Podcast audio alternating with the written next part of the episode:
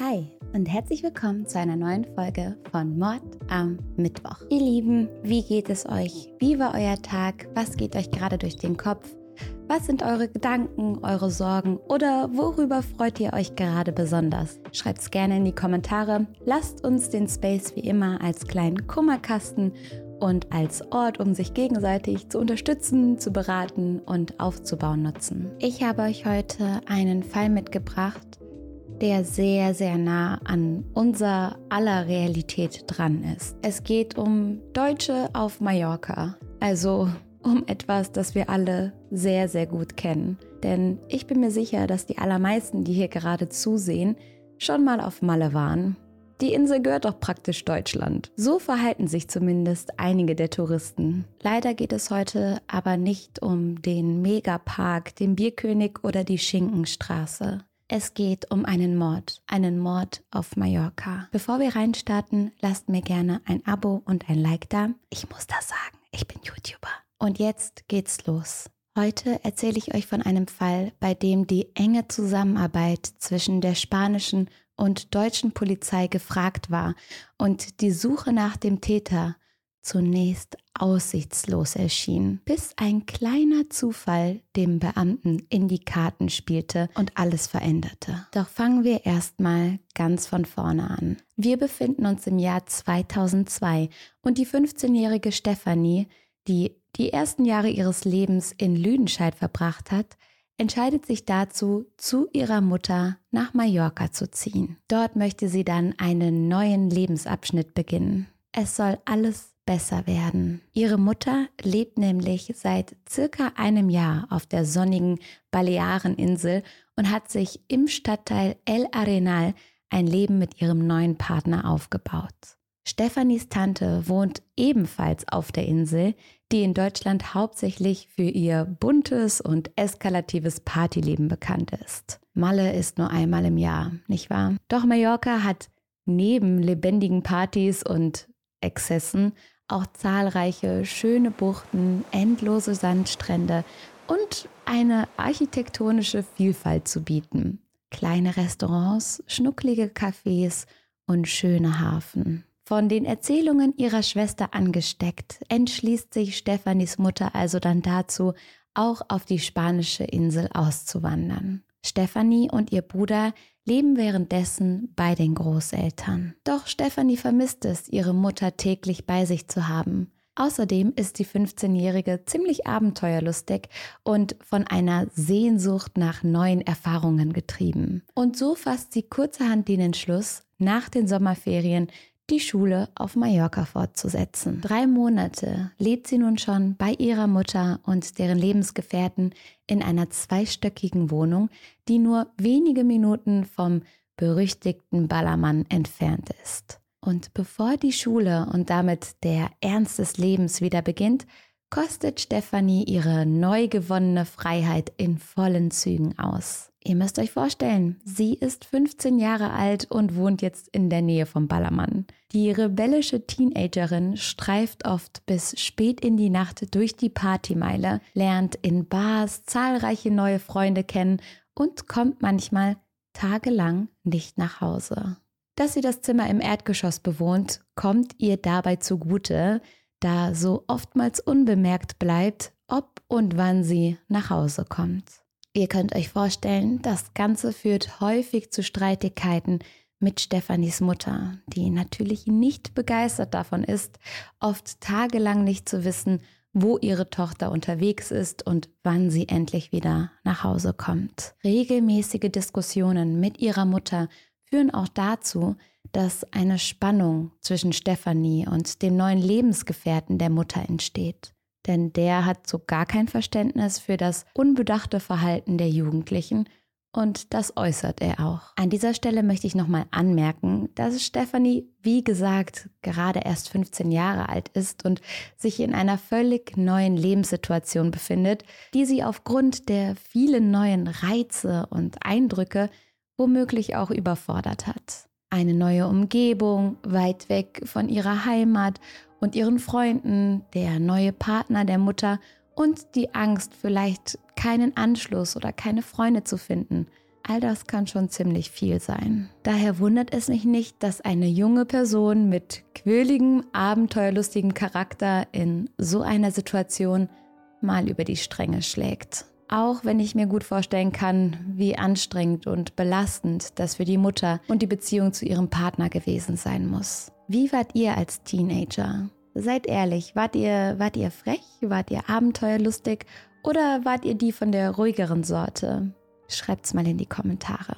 Trotz der Spannungen, die teilweise aufkommen, wenn Stefanie mal wieder zu lange unterwegs war, ist die Beziehung zwischen Mutter und Tochter grundsätzlich gut und oft auch harmonisch. So kommt es dazu, dass Stefanis Mutter ihr am 31.07.2002 erlaubt, sich abends mit ihren Freundinnen zum Feiern zu treffen. Schließlich fängt die Schule bald an und Stefanie möchte ihre letzten Monate in Freiheit nochmal so richtig genießen. Am darauffolgenden Tag findet ihre Mutter Stefanis Umhängetasche im Wohnungsflur vor. Sie vermutet, dass ihre Tochter spät abends nach Hause gekommen ist und die Tasche ausgelaugt vom Feiern achtlos auf den Boden geworfen hat und jetzt vermutlich völlig verkatert in ihrem Bett liegt. Doch als sie Stefanis Zimmer betritt, um die Tasche dort abzulegen, findet sie ein leeres Bett vor. Generell fällt ihr auf, dass sie den ganzen Tag noch keinen Mucks von Stefanie gehört hat.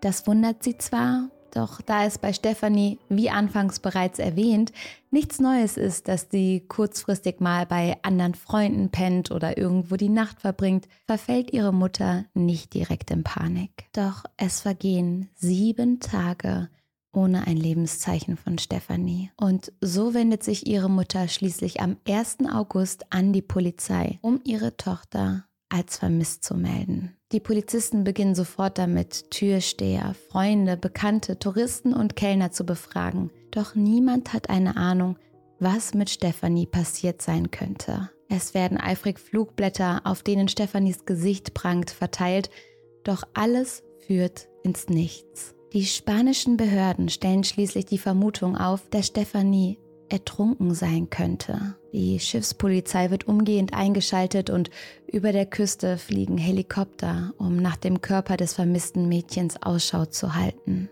Doch sie finden nichts. Da Stefanie beim Feiern den 17-jährigen Markus aus Düsseldorf kennengelernt und sich offenbar in ihn verliebt hat, wächst die Hoffnung, dass sie ihm im Eifer des Gefechts nach Deutschland gefolgt sein könnte. War das mal wieder eine Übersprungshandlung von Stefanie? Doch der Junge, der über die Ferien in einer Disco an der Playa de Palma gearbeitet hat, gibt an, alleine nach Hause gereist zu sein. Jede Spur verläuft also ins Leere und so beginnt Stefanis Mutter in der Wohnung auf eigene Faust nach Hinweisen zu suchen. Und sie wird fündig. Im Zimmer der 15-Jährigen liegt eine Kamera mit einem eingelegten Film, den sie umgehend entwickeln lässt. Auf dem Kamerafilm befinden sich Aufnahmen, die am Tag ihres Verschwindens gemacht worden sind und Stefanie mit unterschiedlichen Personen zeigen. So gelingt es der Polizei, zwei Mädchen zu identifizieren, die Stefanie an diesem Abend durch die Bars und Clubs begleitet haben. Die beiden Mädchen sind Schwestern und in Stefanis Alter, weshalb die drei viel Zeit miteinander verbracht haben. So entspannten sie sich tagsüber oft zusammen am Strand, bevor es abends dann auf die Partymeile ging. Mittlerweile sind die beiden Schwestern, deren Vater eine Bar in El Arenal betreibt, wieder in Deutschland. Dennoch können sie der Polizei dabei helfen, den Abend zu rekonstruieren.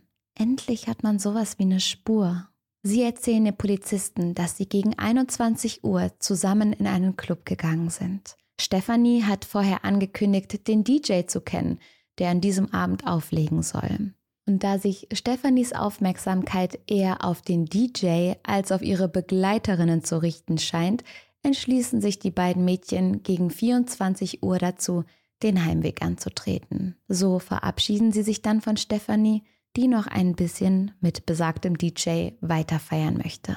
Auf dem Kamerafilm können die Ermittler außerdem noch eine Aufnahme entdecken, die Stefanie Arm in Arm mit einem jungen Mann zeigt, der, so wie Stefanis Begleiterinnen, ebenfalls recht schnell identifiziert werden kann. Es handelt sich um einen 19 Jahre alten Mitarbeiter des Clubs, der sich gut mit Stefanie verstanden hat und sie an diesem Abend nach Hause gefahren hat. Gegen 1.30 Uhr sollen die beiden den Club verlassen haben. Vor der Polizei gibt er an, noch gesehen zu haben, wie Stefanie das Haus betreten habe. Die Ermittler finden seine Aussage glaubwürdig und sie halten es für unwahrscheinlich, dass er Stefanie danach noch in die Wohnung gefolgt sein könnte, weshalb sie ihn als nicht verdächtig einstufen. Neben der Kamera und der Umhängetasche von Stefanie weist auch ihre Kleidung, die sie an jenem Abend getragen hat, darauf hin, dass sie nach der durchzechten Partynacht auf jeden Fall nach Hause gekommen ist. Und so geht die Polizei schließlich davon aus,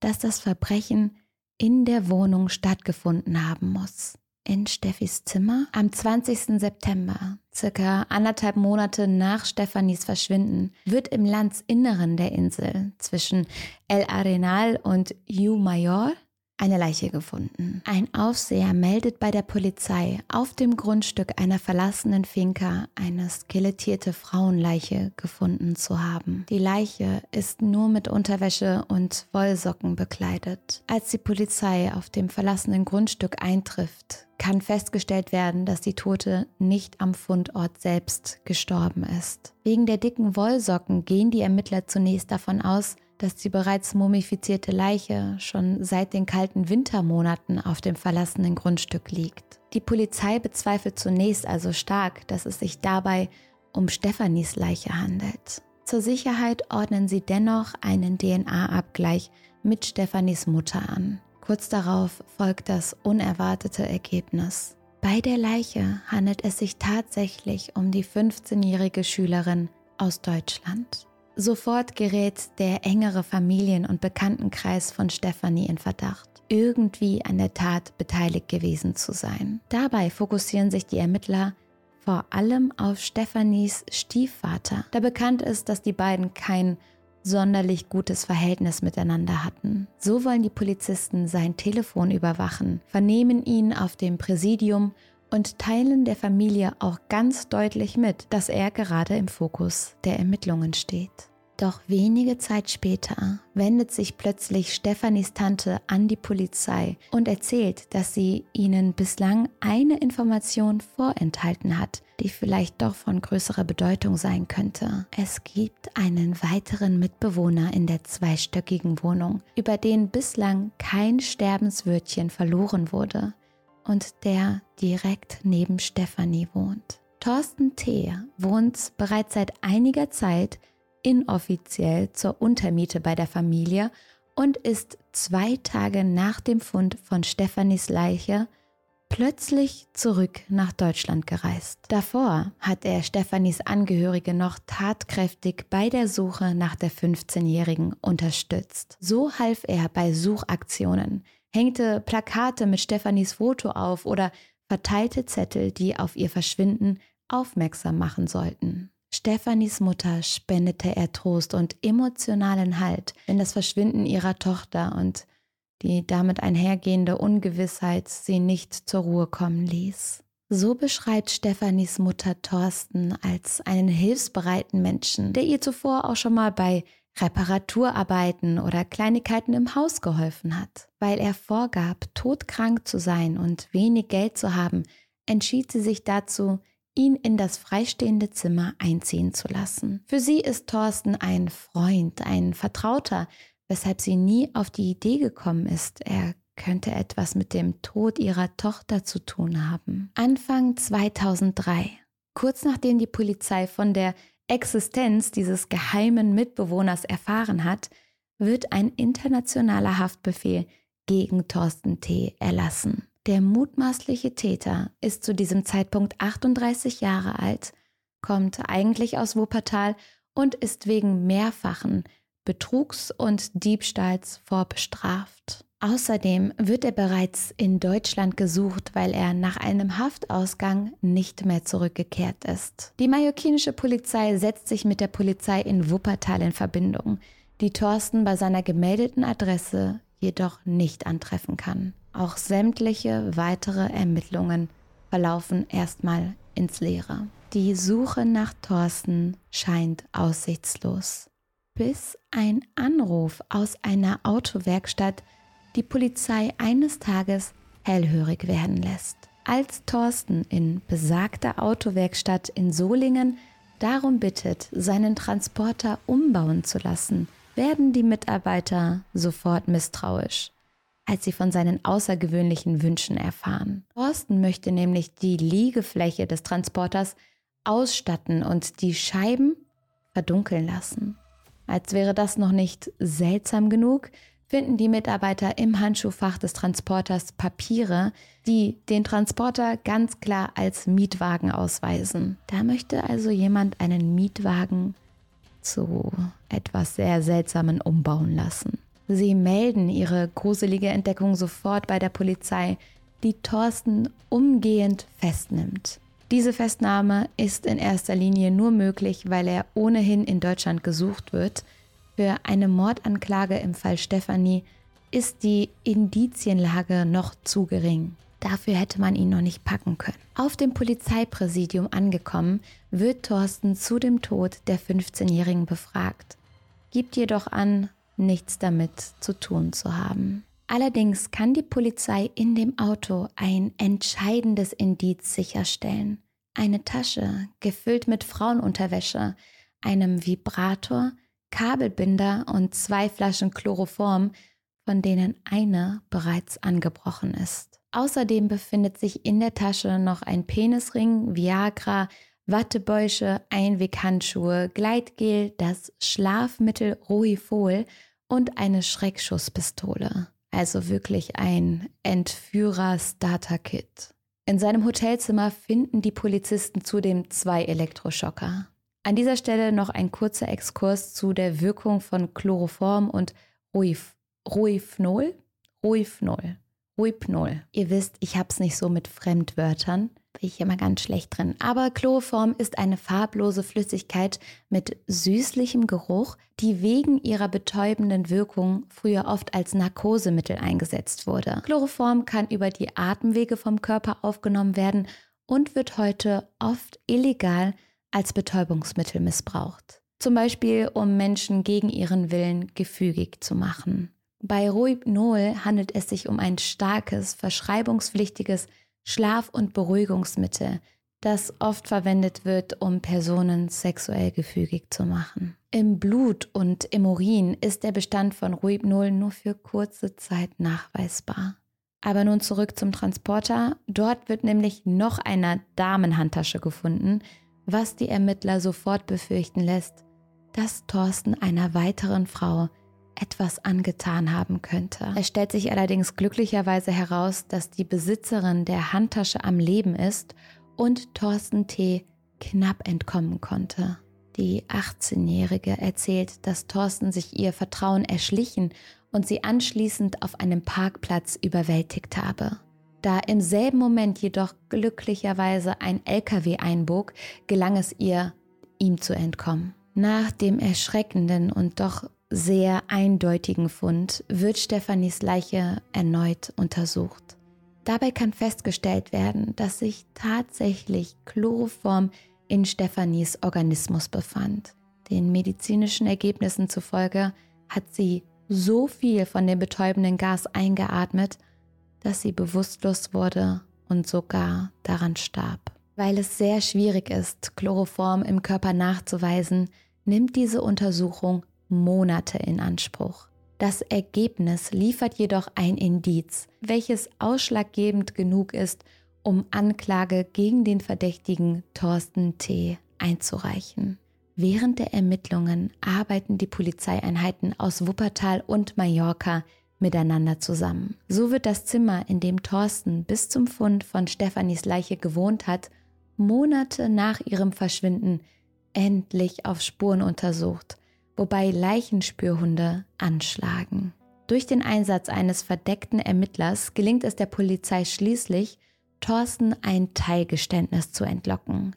In diesem Gespräch, welches natürlich aufgenommen wurde, gibt der Verdächtige endlich zu, Stephanie getötet zu haben, beteuert allerdings, dass es sich dabei um einen Unfall gehandelt habe. Zwischen den beiden sei nach Stefanis nächtlicher Rückkehr ein Streit ausgebrochen, woraufhin er ihr eine Ohrfeige gegeben habe. Dabei sei sie so heftig gegen den Türpfosten geknallt, dass sie an der Folge des Zusammenstoßes sofort tot zusammengesackt sei. In seiner Panik und um nicht des Mordes verdächtigt zu werden, habe er die Leiche dann am nächsten Morgen auf dem Grundstück der verlassenen Finca entsorgt.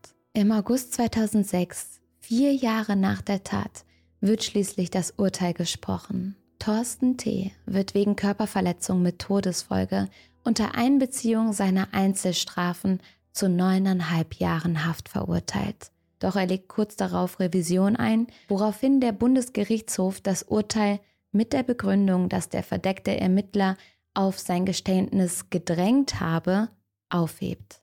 Seine Freiheit, sich vor Gericht nicht belasten zu müssen, sei durch diese Vorgehensweise verletzt worden. Der Senatvorsitzende bezeichnet die Entscheidung des BGH in seiner Urteilsbegründung als nicht zufriedenstellend, da nun ein Urteil gegen einen Angeklagten aufgehoben werden muss, obwohl alle Beteiligten nach wie vor der festen Überzeugung sind, dass es sich bei ihm um den Täter handelt. Und so muss der Prozess erneut stattfinden. Die Ermittler haben nun Angst, dass bei dem erneuten Prozess angemerkt werden könnte, dass Stefanis Körper während der Aufbewahrung in der Gerichtsmedizin mit Chloroform kontaminiert worden sein könnte. Daraufhin wird verordnet, sämtliche Putzmittel in der Gerichtsmedizin zu untersuchen, doch kein einziges enthält Chloroform. Außerdem konnte in einem der gesicherten Gläser, in denen Stephanies innere Organe aufbewahrt waren, Chloroform nachgewiesen werden, obwohl es nie geöffnet wurde. Die Indizien reichen demnach also aus, um Thorsten T. auch im zweiten Prozess schuldig zu sprechen und wieder zu neuneinhalb Jahren Haft zu verurteilen. Eine psychologische Gutachterin diagnostiziert ihm eine dissoziale Persönlichkeitsstörung mit narzisstischen Zügen. Dennoch wird er für voll schuldfähig befunden. Ein paar Worte zu Thorsten. Seine Eltern trennten sich bereits kurz nach seiner Geburt. Von da an war seine Kindheit von Instabilität geprägt.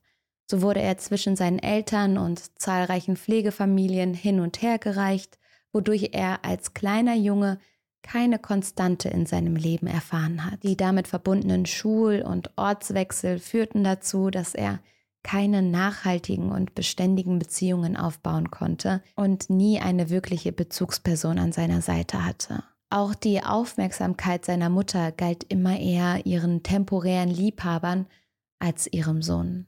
Die Verlässlichkeit sozialer Beziehungen und die Bedingungslosigkeit elterlicher Liebe durfte Thorsten nie erfahren, was womöglich zur Entstehung seiner dissozialen Persönlichkeitsstruktur geführt hat. Zudem nahm er aufgrund einer Esssucht stark zu, was in der Schule zu Mobbing und Ausgrenzung führte. Kinder sind so gemein. Die Kontrolle über die bewusstlose Stefanie habe ihm laut der Gutachterin wohl das Gefühl von Macht und Kontrolle gegeben, etwas, nachdem er sich so lange gesehnt hat. Mittlerweile hat Thorsten seine Haftstrafe abgesessen und befindet sich wieder auf freiem Fuß. Angesichts besagter Tasche und seiner Umbaupläne für den Transporter, die stark darauf hinweisen, dass seine Lust, solche Taten zu begehen, nach dem Tod von Stephanie vielleicht noch kein Ende genommen hat, halte ich das für ziemlich problematisch und frage mich an der Stelle, ob eine Sicherheitsverwahrung in diesem Fall nicht Sinn machen würde. Aber dafür gibt es natürlich Gutachter und die können das sehr viel besser bewerten als ich. Aber auch der leitende Ermittler der mallorquinischen Polizeieinheit, Juan Canedo, äußert seine Bedenken. Ich denke, und meine spanischen und deutschen Kollegen denken das auch, dass Thorsten eine tickende Zeitbombe ist. Er hat Stefanie umgebracht und wir gehen davon aus, dass es ein sexuelles Motiv war. Und den ganzen Koffer mit dem Vibrator und allem, das zeigt, dass er sehr wahrscheinlich nicht damit aufhören wird. Was denkt ihr zu diesem Fall? Denkt ihr, dass eine Sicherheitsverwahrung nach Absitzen der Haftstrafe bei Thorsten angebracht wäre? Oder meint ihr, dass das seiner Chance auf Resozialisierung im Weg stehen würde? Schreibt mir all eure Gedanken gerne mal in die Kommentare. Ich wünsche euch jetzt einen schönen Tag Macht's gut, fühlt euch gedrückt und bis zum nächsten Mal.